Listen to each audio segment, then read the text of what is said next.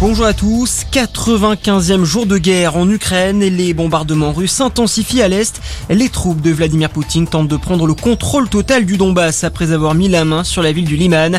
Lors d'un entretien téléphonique hier, le président de la République Emmanuel Macron et le chancelier allemand Olaf Scholz ont demandé au président russe d'engager des négociations directes sérieuses avec le président ukrainien Volodymyr Zelensky afin de trouver une solution diplomatique au conflit. Aux États-Unis, cinq jours après la tuerie dans une école texane, Joe Biden se rend aujourd'hui à Uvalde. C'est là où 21 personnes ont été tuées, dont 19 enfants. Le président américain rencontrera les familles et proches des victimes pour apporter tout son soutien.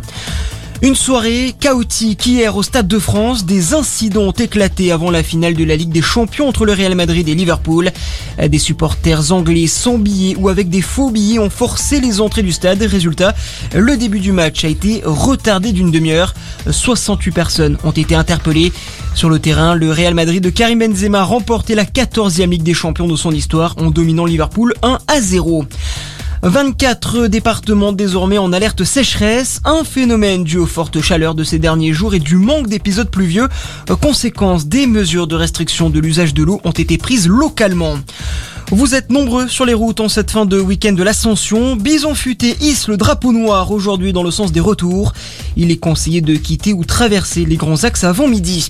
On passe au sport avec le tennis. Début aujourd'hui des huitièmes de finale de Roland Garros. À suivre côté favori, Novak Djokovic, Alexander Zverev, Rafael Nadal ou encore Carlos Alcaraz. Et puis en Formule 1, Grand Prix de Monaco au programme aujourd'hui. Chez lui, le monégasque Charles Leclerc partira en pole position. Il tentera devant son public de reprendre les rênes du championnat du monde à son rival néerlandais Max Verstappen. Départ à 15h. Voilà pour l'actualité. Très bonne journée à tous. À notre